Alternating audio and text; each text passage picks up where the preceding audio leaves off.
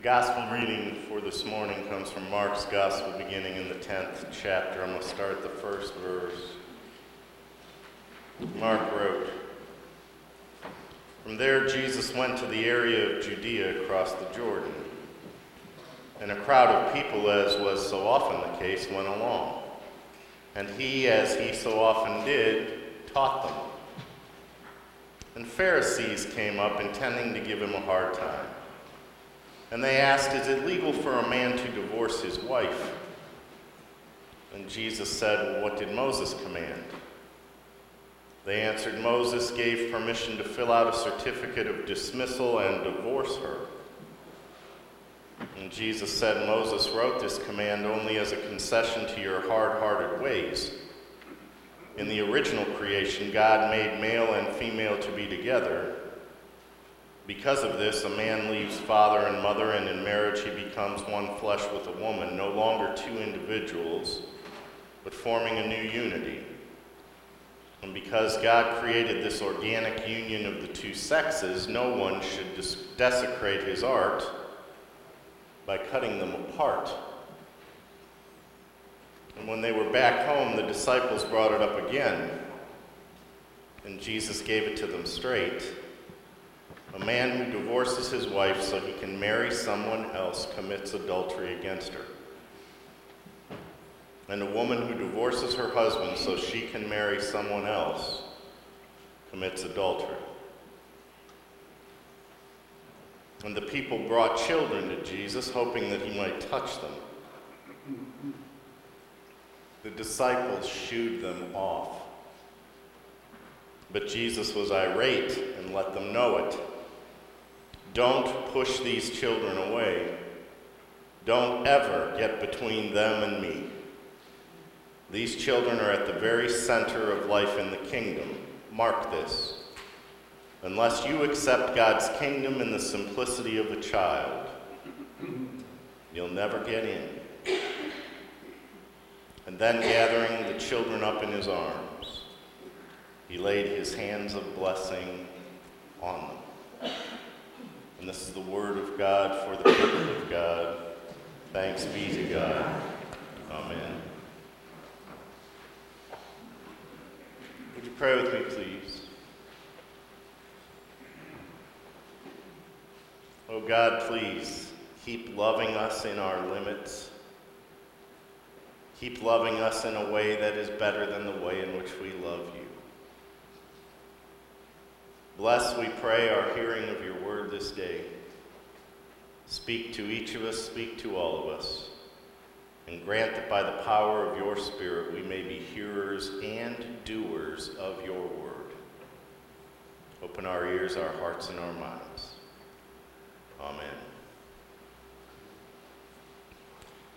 I came across some nuggets of wisdom from children, and I thought I would share them with you this morning.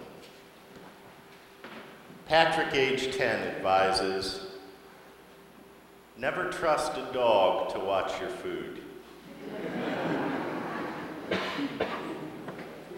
Hannah, age 9, advises when your dad is mad and asks you, Do I look stupid? Don't answer.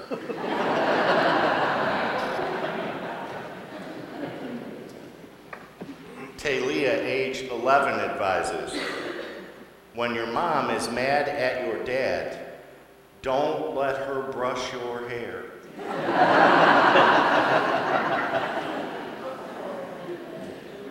Andrew, age 9, advises a puppy always has bad breath, even after eating a tic tac.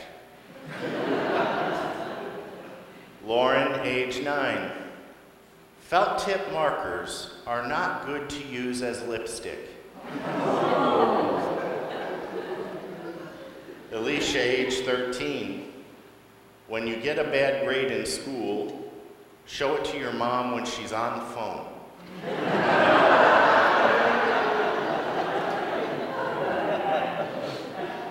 this is one of my favorites. Joel, age 10. Never try to baptize a cat.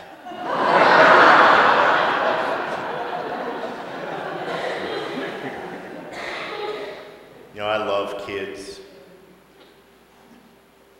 I've always loved kids.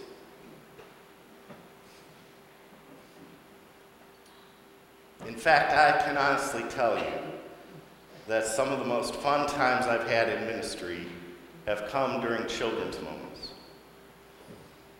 You know, children are generally honest, they trust you for the most part. They like to play, and they laugh somewhat easily. They have wonderful insights about stuff, and I've always found them fun to be around. So, really, the whole disciples trying to keep the kids away from Jesus thing to me is really pretty weird. Why exactly would this upset them so much, do you suppose? I think maybe they had a target audience in mind, a, special focus group, and it just didn't include little kids. But I'm getting a little bit ahead of myself, maybe because the Pharisees came around first. And they wanted to give Jesus a hard time. So they asked him a toughie Is it legal for a man to divorce his wife? And Jesus answers. But if you pair up these two little scenes, which the lectionary does for us today, I think there is clearly something else going on here. You see, I think the question really is not divorce, but perhaps really how we will respond, especially to our fears. The children, the kids, are being rejected. The Pharisees want to know if it's okay to reject a wife. And the disciples sternly clamp down on not allowing the kids to get to Jesus. So, when taken together, perhaps the larger question becomes just to whom does the kingdom belong? I think it's at the heart of both matters. And Jesus quickly turns it into a question of vulnerability, I think. You see, the little ones are children, but I think on this World Communion Sunday, perhaps they can also represent all of the small and weak ones who have made their way into the church. The people who are not like us are the little ones. Serving them means listening to them and giving them a voice. It means a willingness to see them as an equal, which we who are strong can only do by being servant of all and last of all. So perhaps the real test wasn't divorce, but what the kingdom of God will be like. Will it really be made up of insiders and outsiders? Clearly, the central idea is that life together is supposed to be better than life alone. And at first blush, I think this would seem a really good theme for World Communion Sunday when we consider what it means to welcome the whole world at one table. Now we all have our limits. We make promises, and really, with all good intentions, we do plan to stay together forever. But people get sick, and people disappoint. People become trapped, addicted, distant, estranged. Nobody I know really wants a divorce. But we have our limits. And sometimes we find it impossible to keep our promises. Sometimes promises are broken for all sorts of good reasons. And we love our children. But doggone it, children are demanding. To bring children into the world is to severely limit our adult freedom. Children are utterly dependent on others to do things for them that they can't do for themselves. So many adults elect not to receive children. But Jesus makes it clear that God is not like that. God is the one who, from the very beginning, promotes communion and togetherness. God is the one who brings individuals together in community. That is how we got the church. God took us as different individuals, many unlike each other, and united us in one thought in the communion of the church. Now, you know, Jesus was a busy man. He had people to heal, demons to cast out, important people to talk to. And these were just little kids. They weren't important. They couldn't contribute. They had no influence. Nice, but not worth Jesus' time. So the disciples shooed them away. But Jesus got ticked off. Don't push these little ones away.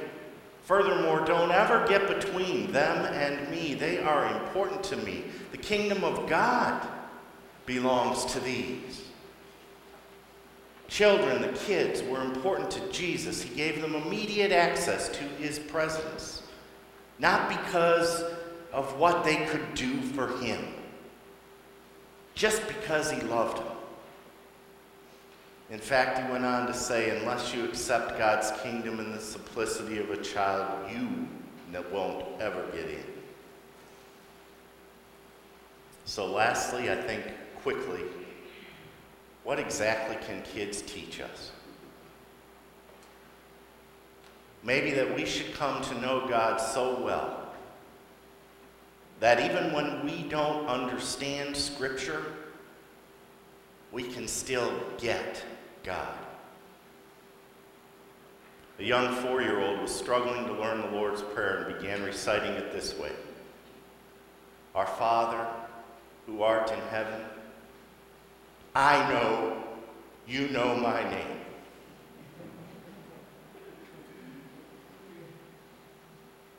Now, you know, even though the scripture verse wasn't quite right, the theology was right.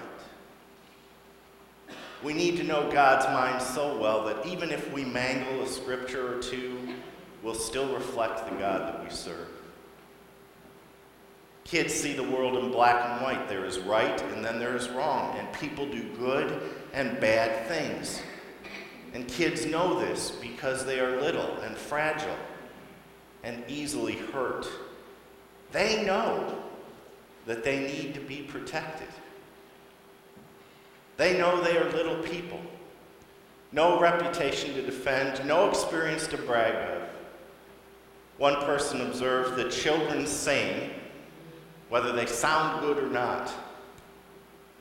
Good doesn't matter so much because they aren't driven so much by pride as by the desire to share something that they have learned. Kids teach us faith. You tell them there is a God who cares for them, they believe it. You tell them God is big enough to create everything that we see and know, they believe it. So when it comes to kids, Jesus accepts them just because he loves them. Hear this, please, today. When it comes to sinners, Jesus accepts them just because he loves them. So on the Sunday, when we remember the rest of the world, when we dare to see in our mind's eye brothers and sisters the world over sharing the Lord's Supper, may we really dare to embrace the unity of this image. When refugees are looking for a sanctuary, may we learn to say, Come here. And when we use words to try and describe us as welcomers and those who might embrace children and divorcees, may we simply mean what we say. when we say, I give you my word, do your very best keep it. Amen.